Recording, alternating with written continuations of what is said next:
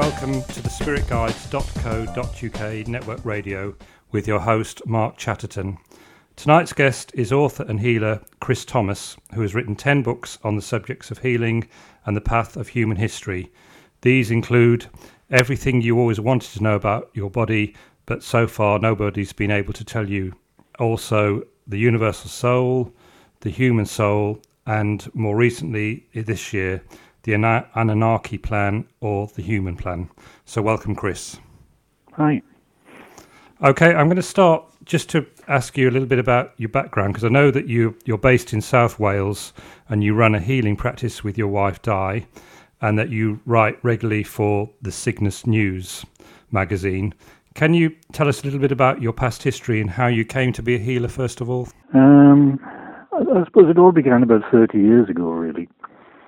Um, I found myself in a position where um, somebody needed help, and for some strange reason, I found I could help, and this was on a healing level.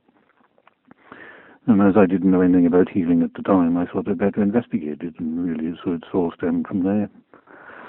Um, over the years, I've I've pushed myself really to do things that I wanted to do, and so I suppose for the last, I don't know, 14, 15 years, uh, people have been calling me more of a psychic surgeon than a healer because I tend to work very directly with whatever the problem is within, uh, you know, my patient's body. Yeah, I was going to ask you about this psychic surgery. Could you explain to our listeners how this works, how you go about doing this, please? Thank you.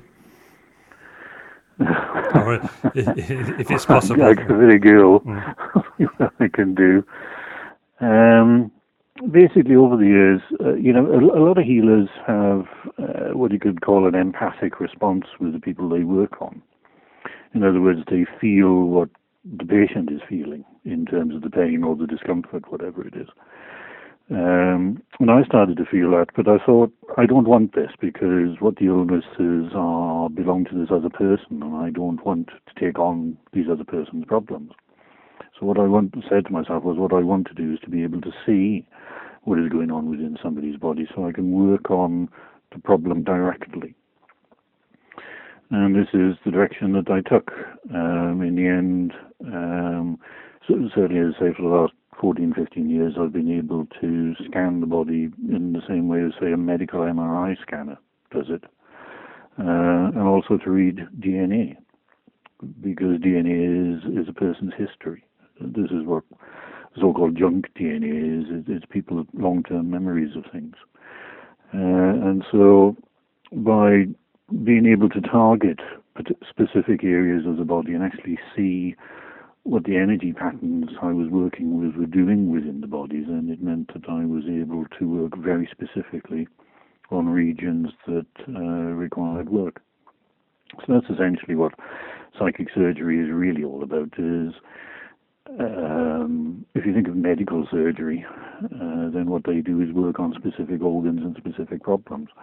And this is what a psychic surgeon does, but without obviously breaking the skin or uh, cutting organs out. It's, so it's repairing the body uh, whilst it's still working. So, apart from doing all your healing and, and psychic surgery, you've also written quite a, a lot of books about the history of the earth and I understand you're able to access the Akashic records, um, which is about the history of the Earth. Could you tell us a little bit about how you're able to do this and what these records tell us that conventional spiritual teachers don't? Sure.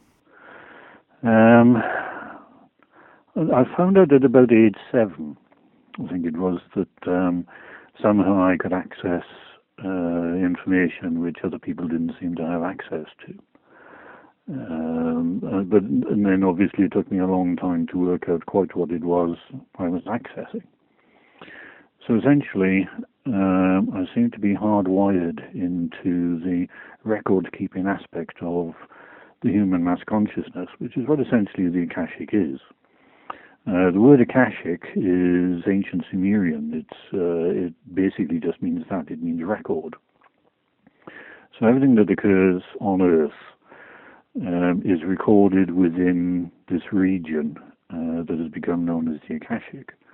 But the Akashic itself is um, solar system wide, so it doesn't only apply to Earth, it applies to the solar system, to the galaxy, and ultimately to the universe as a whole.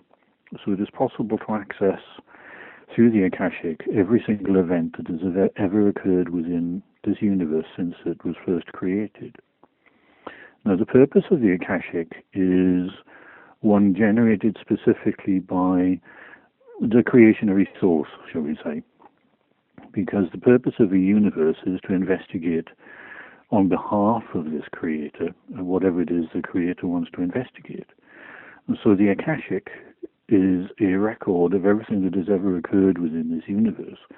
So when the universe collapses and goes back to this creationary source, all the answers it, of, of, the questions it ever asked are stored within the Akashic itself. Um, the way I access it is it, it's I was born to it essentially. That's what it feels like to me. So I'm, sort of hardwired into the Akashic, so I can access it at will. So you don't actually go into a trance or anything like that. Then, when you when you access no. it, you just sort of think about it, and it's there. It, it, it's there. Um, it, it's really it's a question of asking a question, of my asking a question of of something that I want to find out about. Um, but the problem with the Akashic is is that every single thing that has ever occurred anywhere at any time is recorded within it. And so the problem becomes not gaining information from the Akashic, but actually tracking down the information that I was looking for. So it's, it's like if you have um, an immense library that is as big as you could ever imagine a library to be. You can only work within the library if you know what it is you're looking for because you you know you could spend the rest of your life wandering around the library, picking up books and reading it and gaining knowledge. Um, but it doesn't necessarily get you the knowledge or information that you are actually looking for. Um, this can be anything. It, it, can be it can be an individual's history, but an individual's history is very difficult to track down uh, because uh, essentially uh, an individual's DNA contains all of their past life memory, everything that the person has ever been since they first were created. So it's very difficult to work with to find a record of an individual within the Akashic because unless that individual has, shall we say, returned back to source, returned back to the Creator, then all of their memories are primarily contained within their DNA. So the Akashic really con- uh, contains records of events, things that occur. Um, and in order to work within the Akashic, what you have to do is to come at it from several different directions. So instead of let's let's just say you know you just asked me a question, how does the Akashic work? Instead of my then asking the Akashic the question of how it works, I have to come up at it from about 25 different directions because of the threads that connect into each and every event, because the people are involved, other events are involved or connected. And so it's quite a uh, quite a complex route to actually arrive at what seem to be fairly simple answers. Um, but the complexity of it is uh, is quite immense, and it's taken me an awful long time to get used to working within it.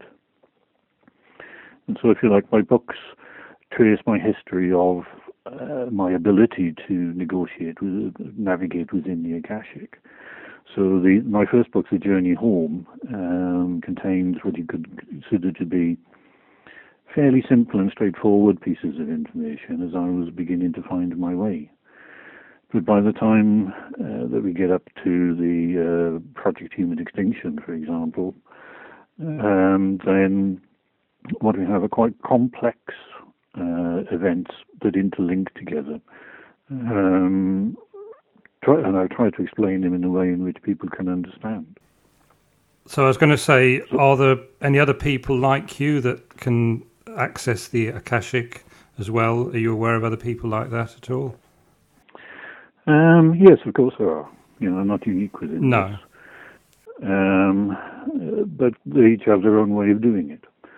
Uh, a lot of people do need to go into a trance, uh, into some kind of meditation, or work with spirit guides, which I don't. You know, I, I don't work with guides. Um, not in uh, the only the only time I ever work with guides is if they're connected with a patient I'm working on.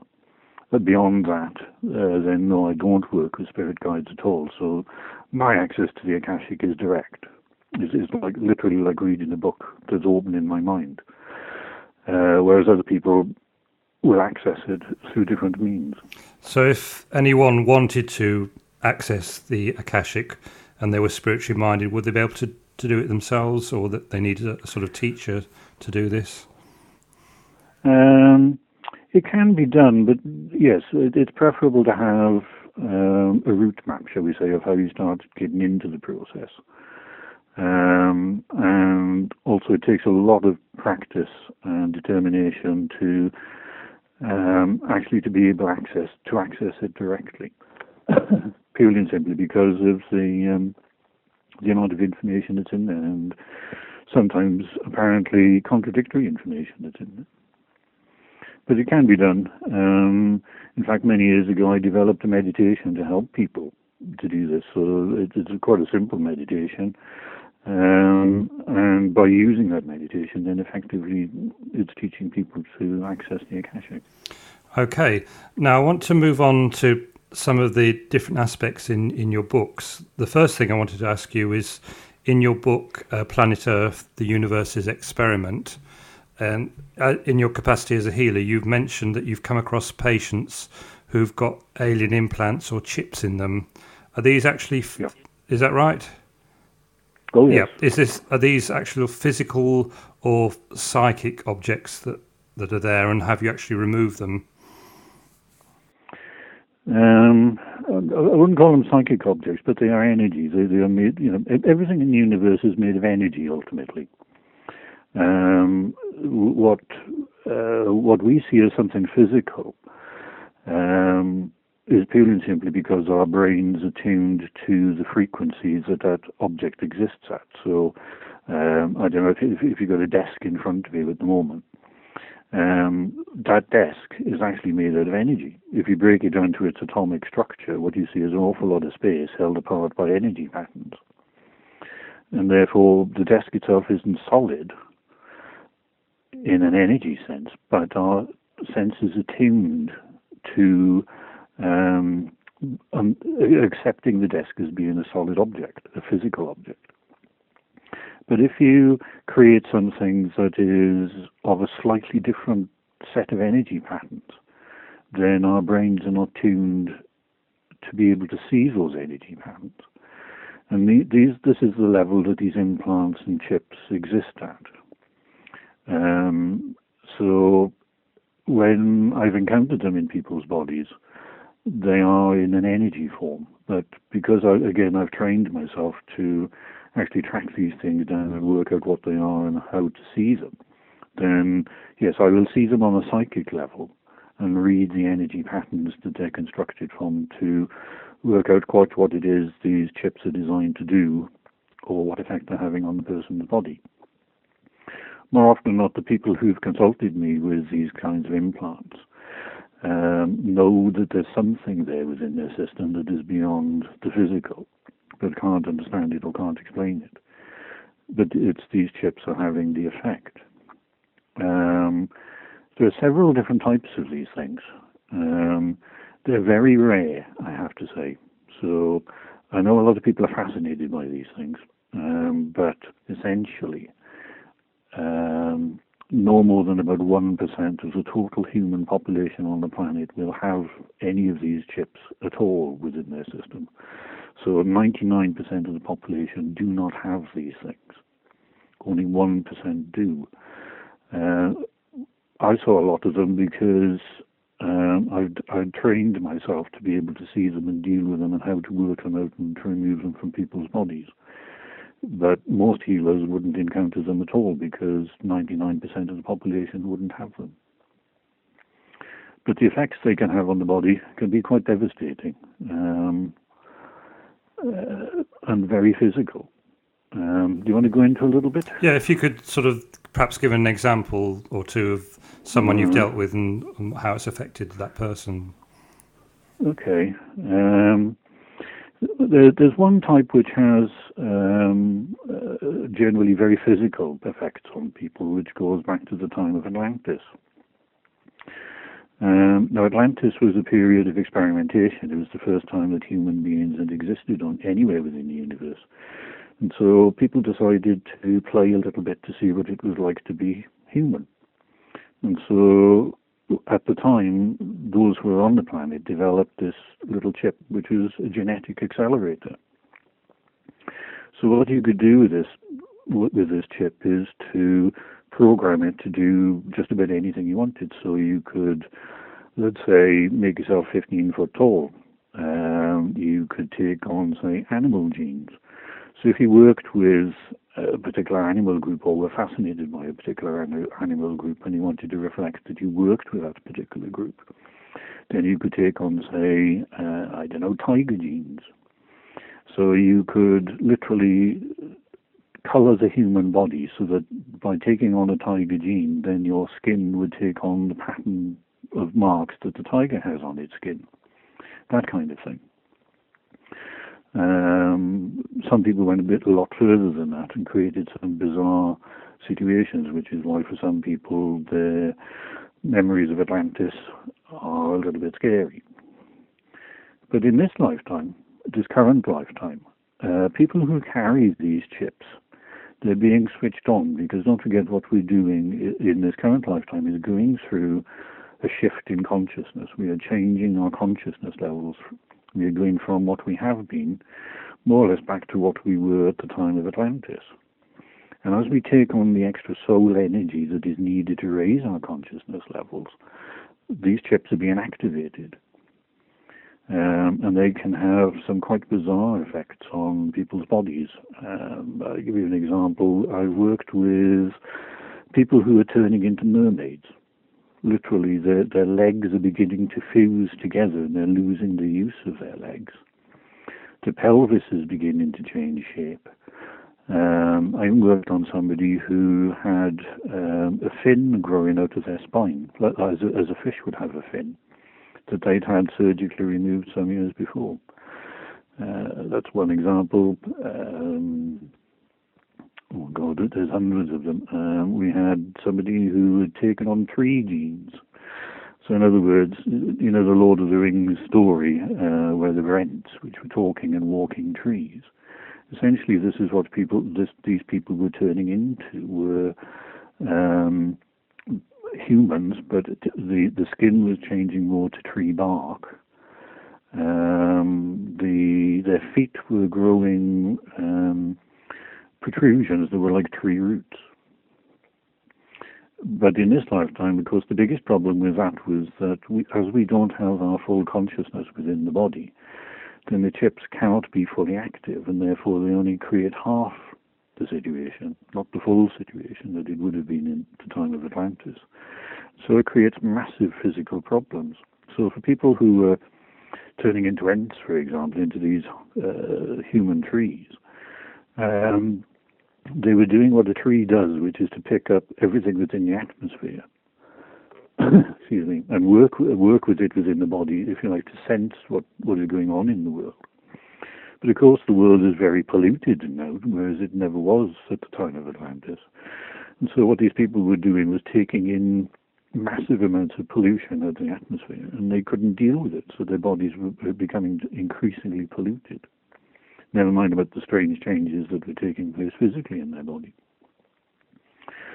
So yes, eventually um, I found a way of working with these things, of actually removing these chips out of people's bodies and then readjusting their DNA so that they uh, reverted back, if you like, to a standard human pattern. So they weren't taking on these little oddities that they'd added, uh, you know, 80,000 years ago, the time of Atlantis.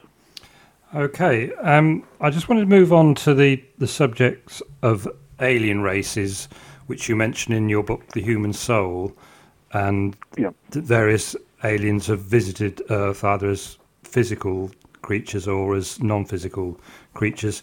How how do we as humans need to be aware of aliens, and what would what should we be doing about them? Nothing, basically. Right. Literally is what it comes down to.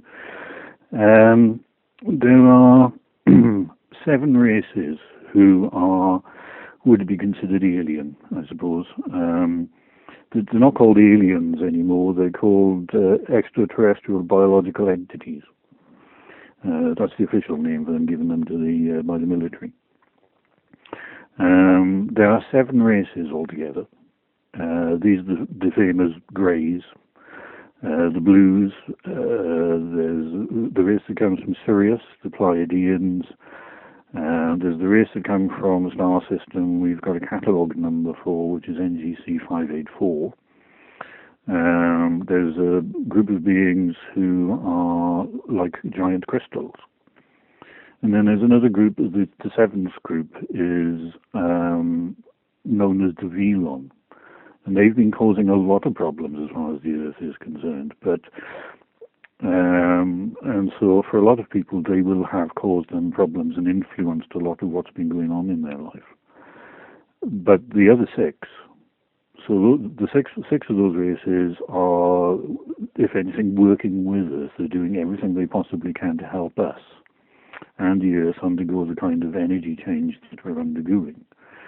Uh, they won't land because that would create uh, too much distraction for people on Earth. So they don't they don't interact with people very much directly. Whereas the Velon have been trying to influence people, you know, because of some strange agendas that they have. And so the vast majority, something like 90% from my own research and from talking to people who work as mediums, clairvoyants channels, whatever, um, and as far as the Akashic is concerned, something like 90% of all channeled material um, that have, humans have picked up on over the last something like 50 years are sourced from Velon, from these Velon peoples who take on all sorts of weird and wonderful disguises. So what a lot of people think uh, channeled material coming from angels, for example, isn't. It's coming from the Velon because of some, as I say, the strange um, way they want things to happen on Earth, and it's not a very pleasant situation. But all the other six races are doing everything they can um, to prevent the Velon from influencing what's going on on Earth too much. Uh, it's just that unfortunately so many mediums, clairvoyants channels, whatever, um, are welcoming in the Velon and taking in the sort of messages that they're getting and um, creating a very false impression of what is actually going on on Earth and what is happening now. The biggest problem um, is to do with this thing about ascending to a fifth dimension. Now, it was the Velon who coined the phrase ascension, in that we are ascending off the planet, and that we need to move to a fifth dimension. Um, now, all of that is a complete load of rubbish. It's complete fabrication. If you, given my experience of working with the human body and the way in which the energy patterns within the body works, a fifth dimension would relate to about our navel level. Um, so moving to a fifth dimension means that we're becoming considerably less than we are at the moment. And ascending off the planet would totally negate the effect, our purpose for being here. We're human. We're on a physical planet. And we are trying to be the best that we can possibly be on this planet. If we move off the planet, ascend to another planet, we are failing in our task. We are failing the Creator. Um, everything about ascension in that sense means that we would fail in everything that we have set ourselves to do. And we are so very close to completing everything that we, set, the whole job that we set ourselves to do on this. So, no, the vast majority of these um, NTBE um, races are very friendly towards us, very helpful. Uh, it's only this one race, and uh, their influence is now diminishing very rapidly. They're, they're, having major problems remaining within the universe for all sorts of different reasons. And unfortunately, uh, it means that their influence on people uh, is becoming less and less, and so it's allowing us to move forwards in the way and in the time frame that we should be moving forwards. Uh, because everything has accelerated very recently, which a lot of people, I, I suspect, are feeling uh, just now. Um, and so, uh, yes, they have influenced people, they have created difficulties and problems, but um, those difficulties and problems are in the process of being overcome. The the main problems they've created, I suppose, are with people like um, Freemasons. Uh, by that I mean the very higher levels, you know, the 30th level and above 33rd level Freemasons are all connected into this Velon stuff. And it's created a lot of problems because of that, a lot of influence within governments and the way governments function and that sort of thing. Never mind about the so-called um, Illuminati. Because a lot of this is in your pre- last two books, the Project Human Extinction and the Anunnaki Plan. Is that right? Yeah. Yeah. That, no, that's that's that's right. The um, the Project Human Extinction was was written to try and say to people, this is what the background information is, and don't be taken in by it. And then the Anunnaki plan or the Human plan, I wrote specifically, excuse me, um, for people who have been taken in by what the Anunnaki have been saying and what this ascension, fifth dimensional stuff. Uh, to say it's it's a false message, and this is the reason why it is a false message. Uh, because it, it's created a huge amount of disruption in the way in which we look at the world. I mean, there's a lot of people out there who do do very good channeling work. They want to work with that integrity, and they want to be as good as they can be in terms of being a channel. And um, it's very difficult to actually work out um, who it is, who the person is you are channeling, who the entity is you're channeling. Um, because the Velon adopted all sorts of different disguises and they deliberately set out to mislead people. And so what the Anunnaki Plan Human Plan book is about is saying to people, think about it and think about where this story has come from and um, try and work within it and see how you can resolve what's going on with your channeling work. And instead of working with the channeled source that you are currently working with, is ask for a different one, one that your higher self can trust. Um, I because essentially it, it's led to a great deal of confusion. A lot of people, you know, I get numerous emails from people saying that there's this mass meditation to welcome in this spacecraft or to um, switch on um, Earth crystal deposits and all this sort of stuff. And all of these are led by the Velon and it's creating, excuse me, I don't know where this cough has come from. It's creating all sorts of problems for how for people in how they understand what is going on, and it is hold, actually holding people back, and I find that very sad.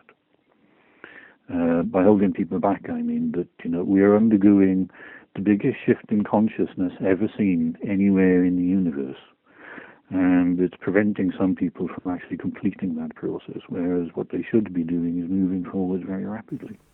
Is there, um, you say that this soul integration is the, the thing that all humans are working to by the end of 2011, is that, is that correct? Yes.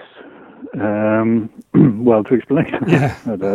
I'll very briefly explain what, what the Akashic calls the human plan. Now, when we were on Atlantis, we had the whole soul within the body. There was none of this higher self, physical self division. Um, and our capabilities are beyond anything I could ever possibly describe in words. Uh, but for example, we communicated psychically. We didn't speak. We didn't need writing or anything like that. We just psychically communicated with each other and psychically communicated with every living thing. Uh, we had all sorts of abilities. Um, and we we lost we started to lose some of them, but we didn't know why we were losing them. And then um, a, a, situation occurred where we had to um, effectively destroy Atlantis and get off and do all sorts of other things we needed to do. Long, long story behind that. So it only took me ten books to write about that particular story. But um, anyway, we came back to the planet about 20,000 years ago, and again we were as we were on Atlantis. In other words, the whole soul within the human body. But we started losing many of our capabilities, many of our psychic capabilities. And what we ended up with eventually is the sort of division that we have now. We have a physical self, so the physical body, which contains roughly one quarter of the total soul, and the higher self, which makes up the remaining three quarters of the total soul. And what we, 7,000 years ago, we put into action a plan which was to try and find a way of bringing the whole of the soul, in other words, to reunite the higher self back into the physical body so we become a full human being again. And for the last 7,000 years, this is what we have been doing, is learning how to be human again. Because essentially the Earth as a consciousness considers us to be subhuman at the moment, because a human being is defined as a physical body containing a whole soul. So for 7,000 years, what we've been doing is living a series of lifetimes this reincarnation in order to experience everything that there is possible to experience by being physical on earth, in order that what we do is collectively build up a, a, a sufficient knowledge to find out why we had problems on Atlantis and when we came back 20,000 years ago. Now we found the answer, we know what the answer is, and that was put into place um, in 2000 um, and so since then, what we've been doing is gradually increasing the amount of energy patterns that are available on the Earth to allow us to gradually bring the higher self back into the body. Um, so to get a little bit technical for a second, the Earth has, has an energy frequency of 7.56 hertz, which is basically 7.56 cycles per second. Um, and what we discovered was was that 7.56 cycles is far too low to maintain the energy patterns of the whole soul within the physical body. Because the root chakra, the first chakra of the body, of every living thing on the planet, resonates at 7.56 cycles per second. This is why the first chakra is called the root chakra, because literally it roots the soul into the physical body, and it roots the soul and the body to the earth in many respects, gravity doesn't exist because it doesn't. Gravity isn't a major force. What keeps humans and living things on the earth is actually the root chakra. It literally roots everything to the earth. But that 7.56 cycles per second was too low, and over the years, what we've done is to work out what that what the basic frequency of the root chakra needs to be raised to in order for us to maintain the whole soul within the body. And the answer that we finally arrived at was that what we need the frequency to be at is 3,500 cycles per second. In other words, 3.5 kilohertz. And in was it the end of May 2000, the Earth changed her basic frequencies from the 7.56 up to the 3,500. So every living thing on Earth, apart from humans, changed at that time to this much higher frequency. And what we are doing at the moment, what humans are doing at the moment, uh, you know, being human, we're very reluctant to change. We don't like change, even though everything does change constantly. And so we've been a bit slow in catching up with what the Earth has been doing to help us. And so um, the energy frequencies, as far as humans are concerned, have, have, risen gradually. So by the end of November this year, don't forget that's 10 years after the Earth changed her frequencies, we'd only risen from about 7.56 cycles per second up to about 12 or 13 cycles per second. But as of the start of November this year, um, the energy patterns change and accelerate. So by the beginning of November 2011, human frequencies will be at the same 3,500 cycles per second. So to put this into the context of the Mayan calendar, what is going on now is that we are um, within the calendar. There are all sorts of different cycles, and one of the major cycles is something called an epoch. Now, the last epoch of the Mayan calendar is ends on the 29th of October 2011. And this is the date where we must have reached that 3.5 kilohertz frequency level. And so th- this next year is the major transition point for all humans. And then from November 2011 until the 21st of December 2012, when the calendar ends, uh, it gives everybody a chance to sort themselves out and do whatever it is they need to do to either stay on the planet or leave the planet. And then on 21st of December 2012, when the existing Mayan calendar ends, a new cycle starts. So, in other words, the world doesn't stop, the world doesn't end, humanity doesn't end. It's just one cycle of time completes, and we begin again. It's like the um, the Fool card from the Tarot pack. We've completed a whole cycle, and the Fool is then going to take the step into a new cycle of time. So that's what all these calendars and dates and everything else is all about. It's to do with the change in frequency. Because we set ourselves a target 7,000 years ago that um, at the latest, 7,000 years into the future, uh, that is the end of 2011, 2012, we would regain our status as being a complete human being. In other words, the whole soul within the physical body. And this process began fully in 2000. And as, as say, start of November this year has accelerated massively. And it comes to, this acceleration comes to an end in November next year. Uh, the the ultimate effect of that is that people are starting to feel pressure on them to resolve situations in their life. Um, so if you've got something, I don't know, you've got, you've got a dispute with your with your great uncle or something like that, which you've never resolved, that problem is going to come very much to the surface and needs to be resolved so, to, so that it allows you to move on.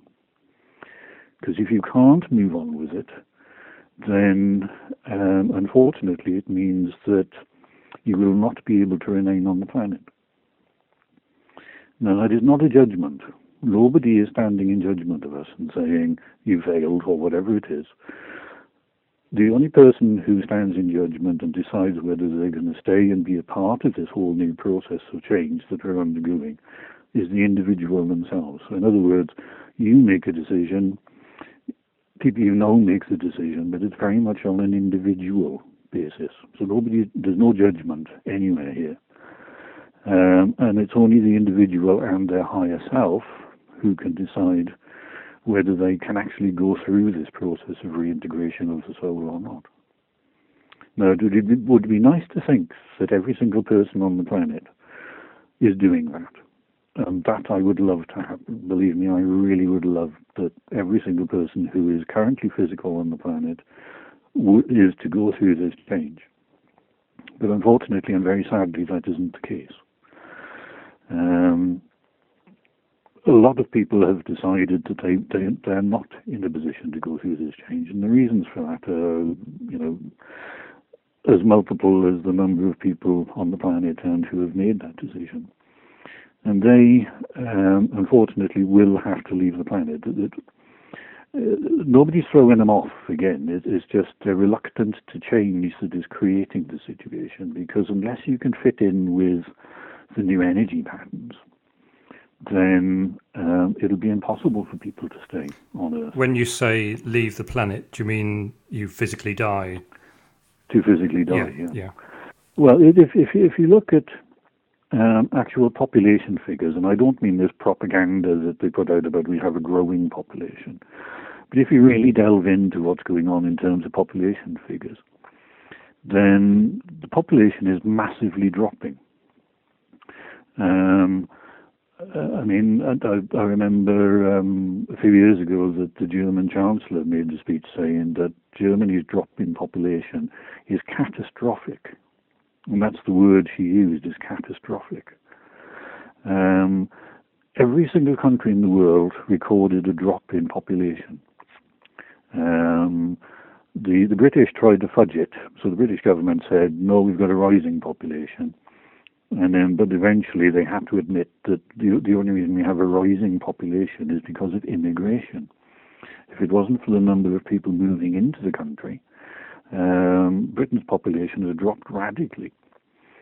Um, if you look, and the same applies to the birth rate.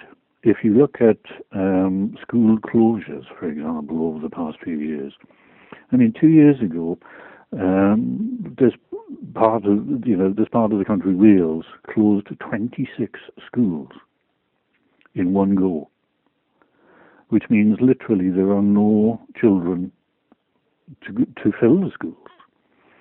So every child in Britain is accommodated within a school. But the number of schools that are closed countrywide runs into the hundreds. And this is in the last few years because the population numbers aren't there, numbers of children aren't there. So the birth rate is dropping, has, has dropped enormously and is continuing to drop. Believe it or not, infant mortality, that is, children who die after birth, is in Britain, for example, in some of the inner city areas in Britain, is higher than third world countries. So it's the same throughout the whole of the Western world. Is all these figures are identical. The proportions of people dying and the proportions of reduction in birth rate are the same everywhere globally, whichever country you look at. So this myth about we having a growing population is complete rubbish. Um, never mind what the Akashic says about it. These, these are physical figures. So the Akashic obviously records it much more accurately. Um, but we peaked 10 years ago, uh, 14 years ago, in about 96, I think it was, with 7.2 billion people on the planet. We're now currently down to um, it's about 4.5 billion, I think. 4.5? No, we're below that. It's it's currently about 3.7 billion people on the planet, so which is almost half the official figures. Um, and so, no, we have this massively dropping population. Very few children are being born. Um, and what that does is to reflect people's choices in whether they stay on the planet or not and be a part of this change that is going on. Um, you know, the reason for the low birth rate is basically what's the point of being born now? You might as well wait until after all this transition has occurred and then be born then. Um, and the reason for the death rate is because um, people are exercising their choices and, and, leaving the planet because they're not going to be a part of, of this change. I'd like to ask you what happens after the change. Is there going to be like a, a golden age on Earth, or will all the world's problems be sorted, or is it going to be more or less the same but better, if you like? I can tell you what it's going to be like in 2050 or 2100, but just quite what it's like between 2012 and 2050 is anybody's guess at the moment. Um, there is no way of knowing that, of predicting that, because nothing like this has ever happened before anywhere within the universe. But once we get past this transition phase, it's the same with all transitions. Inevitably, there are going to be problems. Um, but essentially, we will get through it. There's, there's no doubt of that. Um, then we return to essentially the, the sort of state we were on at the time of Atlantis, which is the whole soul within the body. Um, we have an ability, you know, a lot of people are concerned quite natural, quite quite uh, rightly about pollution, for example. But if you have this kind of psychic capabilities that we have when we're in that complete soul state, then we will be able to remove pollution from the air, from the water, from the body, everything. So we will be able to clean up the planet and return it back to the pristine condition it was in before we started messing it up. Um, we will be able to what they call translocate. So if you want to travel somewhere on the planet, you project a thought to where, a bit like remote viewing, to the place where you want to travel to and then you carry the body along the thought. So it's a bit like flying, I suppose, in some respects. Um, but that's an ability that we will regain. And again, we will communicate psychically. both with people and with animals. And if you communicate psychically with animals, then there's no fear between people and animals. And therefore, we get on, um, you know, as friends. Um, our, our requirement for food will reduce considerably. So instead of the kind of food that we eat at the moment, uh, what we will revert to is the body will be able to sustain itself on clean air, water, and uh, fruit. Uh, if we needed protein, you know, the body does need protein because it's physical, so it needs protein to build itself. But what we did on Atlantis was to synthesize seaweed, and we could get all the protein we required from the seaweed. So that's essentially what we're looking at: our psychic capabilities beyond anything we've even thought of ability to communicate psychically with each other, all living things. We will require very little in the way of food. Uh, we will be able to clean all pollution of the planet, whether it's nuclear waste, oil, whatever it is, we will be able to destroy it, to transmute it into something else. Um, we will be able to control weather patterns. Um, whatever it is we need to do, we will be able to do it because we can do it psychically. I mean, if you, if you look at the pyramids, for example, they were built psychically as psychic enhancers. That's the function of the pyramids. Um, we are incapable of building the pyramids now with all modern technology, all building construction, and everything that we've developed. We could not build even a half-scale replica of the pyramids because it's been tried and failed. Um, but the pyramids were built psychically. We could move 40-ton blocks of stone just by thought alone. That's how they were built. So it's those kinds of capabilities that we will have uh, when we return to this final state, or to our natural state. That's what we should be. Um, and this is the direction we are heading in very, very rapidly. Because I know you, you just mentioned about food, and there are a few people obviously around who claim that they don't eat any food at all now. Is that the mm. sort of thing that you, you envisage happening? Well, I think that's a bit excessive. Mm. I mean, I couldn't live without chocolate, for mm. example. Um, you know, and hopefully that'll be the same in the future. I must find a way of synthesizing chocolate psychically. Um, but yes, it, it is true. As you say, there are people who claim to just exist on fresh air, and several studies I've read into um, uh, how these people live. That's it. Their, their claims seem to be accurate. And yes, so there's no reason why not. Um, again, everything is energy. So if you can manipulate energy uh, psychically to create, um, let's say, proteins or whatever it is the body needs, then there's no reason why you shouldn't be able to live literally on, on just on energy itself. Because I notice in, uh, I think one of your books you you say about um, genetically modified crops and how we should avoid them at all costs. Um, isn't it a bit difficult to do that in reality because this we don't know half the half the ingredients of food that we eat half the time anyway? Well, um, there is only one answer to it, and that is to insist that supermarkets or wherever it is you buy your food from does not contain genetically modified ingredients. It, it's simple. Um, I'll give you an example of that. Marks and Spencers um, were the first people I understand to sell genetically modified tomato puree. And they started selling other genetically modified crops as well. And when people found this out and said to Marks, Marks and Spencer's, we do not want you to sell genetically modified foods, Marks and Spencer's stopped selling it.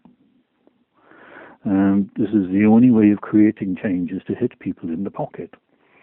Um, it's been very successful in, in Britain, for example. Um, we sell considerably, we buy considerably less genetically modified products than other Western countries because people refuse to buy it. And I mean, let's face it, genetically modified crops have the potential to destroy all life on the planet. And that is, that is a very serious statement because once the genes get loose into the environment and that pollen gets loose from those plants gets loose into the environment, they cross with any other similar plant. and therefore you end up with everything being genetically modified. And that is a disaster because uh, there's no way of controlling it. And especially when you add into this this terminator gene, uh, which literally means that the plant will not set seed. It means that nothing is going to grow on the planet. And not only that, with genetically modified crops, uh, there's several studies recently published which show that the bee population is dying as a direct result of genetically modified pollen. Now, if you kill off the bees, it means that nothing gets pollinated. So the only thing that will grow on the planet is genetically modified crops. So if you stop buying genetically modified crops, then they won't grow them. Because everybody has to make a profit. This is what they're doing it for, is make a profit. If you cut off that profit, they'll stop doing it. So this is what we need to do with genetically modified crops, is say, no, I am not going to buy this. I mean, everything that my wife and I buy in terms of food is organic as far as it is possible to obtain it. And where, it, where we can't get organic, then we buy um, food that is locally produced, locally grown, that we know hasn't been treated by chemicals and certainly isn't genetically modified. That's the only way of achieving it. Okay. Um, uh, getting back to um, the aliens and the Velon and everything, I think I read somewhere that you said that alien abductions have ceased on Earth. Is that correct? Um, the, the, yeah. Most abductions were not done by aliens. The vast majority of abductions, whether it's animal mutilation or human abduction, was carried out by the military, the various countries, to make it look like alien abductions were occurring, to give everybody the impression that aliens were nasty. And this isn't the case. Apart from the Velon, all the other races are very friendly towards us and very helpful towards us. Now, the Greys, that, race that we know as the Greys, have carried out some human experimentation, but they're mainly carried out on people who were first abducted by the military. So this whole thing is a myth, uh, being perpetuated to make it look like aliens are bad guys. And um, for whatever reason. There's all sorts of possible reasons why the, powers that be in governments want to make it look like it's um, there's a nasty situation here. You know, think of movies like Independence Day, or if you go back to the 1950s when we first started seeing uh, science fiction movies, it was always the aliens were bad guys, or the H.G. Wells story of the um, War of the Worlds. So it, it, there's this thing through history, particularly the last 100, 150 years, of trying to say to people aliens are not good for us. Uh, whereas, in fact, the opposite is true. Um, if you look at the church, sorry, the religious side of things, for example, then um, the church has always maintained that we are the only living things in the universe. The universe was created for humanity. So if aliens exist, then it negates a great deal of um, religious doctrine. Whereas, in fact, now, as I understand it, the Vatican has come out and said, well, of course aliens exist. I've read uh, transcripts of interviews with senior Vatican officials um, who have said that, as far as they're concerned, alien races exist within the universe. I think the quote was something like, it would be pretty stupid of God to leave everything to humans. So, of course, these races exist, but the abductions are man-made. Um, what some of what you say is quite similar to what David Icke is saying. Is he aware of your books, and do you have any contact with him at all? Uh, no, I have no direct contact with him. Um, I know he's commented on um, my YouTube interviews and supported it. Um, but yes, I, you know, and, and I really, I have to say, I haven't read any of his books for many years. I've only read two or three of his very early books. I haven't read any of his recent books. But from what I hear and what I understand, then yes, there are, there are a lot of similarities within his views and my own. Um, and all I can say to that is, as far as I'm concerned, I've got my information primarily from the Akashic, and then I've researched whatever it is and as far as I'm able to research physically into things. And I know that David Icke is doing the same thing. He's researching as much as he possibly can into the physical aspect of research. Um, and inevitably, uh, where you hit upon the truth, then there's only one truth. And therefore, the similarities between my work and his work is because there's a truth to it. Would you say that the Velon are the same as the reptilians that David Icke says? No, uh, no, they're not. Um, that's another very long story, right. which we, no, we don't yeah, have time yeah. to go into that one. Um, but in fairness, he wasn't wrong with that. Um, the basic concepts of what he was talking about, the reptilian force for, um, uh, how can I say, removing free choice from people, did exist, but they no longer exist within this universe, and they've been removed and their influence on humanity has been removed. And therefore, uh, as of at, at, at, least 15 years ago, I think it is now, um, then that influence is no longer here. But in terms of how David Icke um, spoke about it and wrote about it, uh, within that context, then yes, he was essentially correct. But again, that's all been taken care of, and everything, all of that influence has been removed the reason um, why th- this reptilian race was able to do things is because they they actually came from a different universe. This is why I say it's a massively long story to go into the explanation of what, why, and how, and all the rest of it. And they should never have been here in the first place, and they've been removed from this universe because the problems they were causing. Uh, so they've gone. So no, there's nothing to worry about the reptilian side of things. Uh, that that's all been sorted. Um, but as I say, within context, uh, then David Icke was correct uh, in what he said. Because you mentioned earlier about angels and channeling and so on. I just wanted to find out uh, what your belief is about angels. Are they the same as aliens, or or just sort of? I think you mentioned as messengers, as in the Bible and so on. What would you say about that?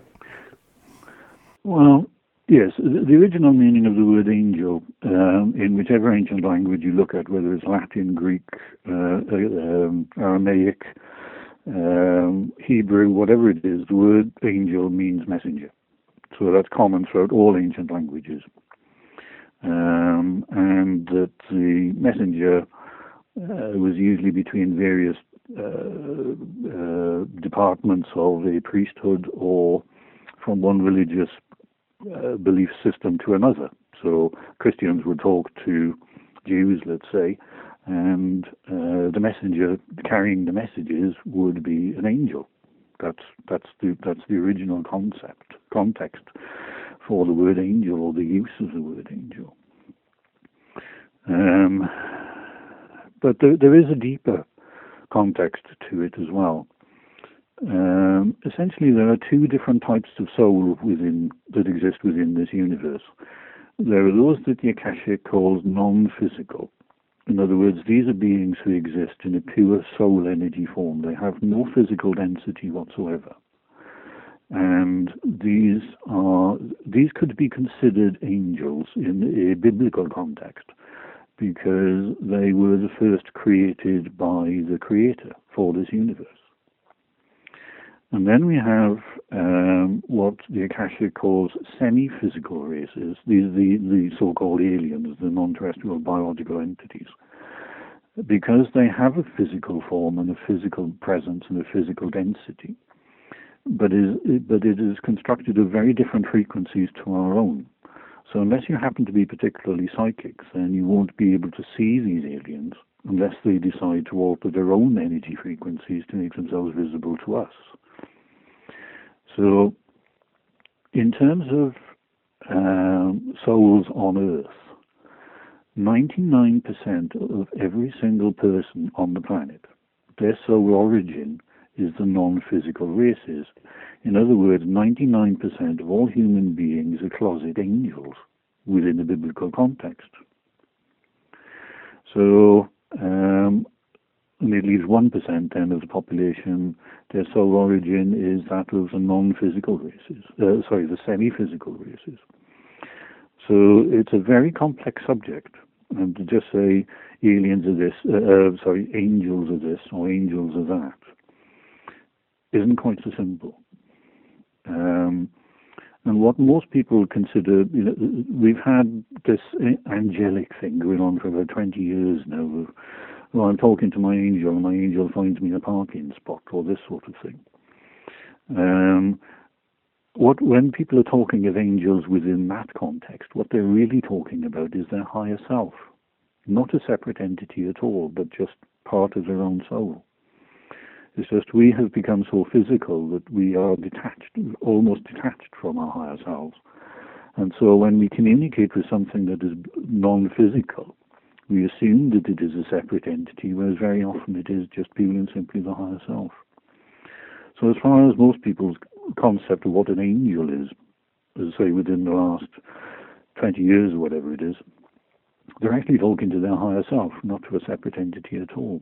And so if your angel finds you a parking space, it isn't. It's your higher self that's found you the parking space, not somebody else. Okay. I'm just going to ask you one more question to tie up the um, interview. The the idea that you've you've said about um, integrating the the soul into the human body is that in any way similar to what people would say enlightenment or more recently coherence? I don't know if you've come across that term before.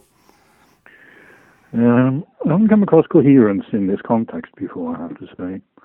Um, enlightenment, um, yes, to a point.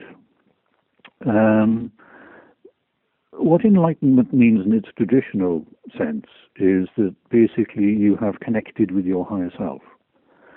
And therefore you can access all of the knowledge and information that is contained within the higher self or the higher self holds, which is vast. You know, it, it's it's the equivalent of the akashic essentially. So everybody's higher self has all the answers that they could ever possibly want, um, and that really is enlightenment. So what the Buddha went through, um, Lao Tse, um, all the religious leaders, um, when they reach a state of enlightenment, then basically it's yes, they have connected with their higher selves They've brought more of the higher self into the body, and therefore they can access the knowledge and information that is contained within it. And uh, really, this is what we are undergoing at the moment. Um, and it's the process is set to accelerate.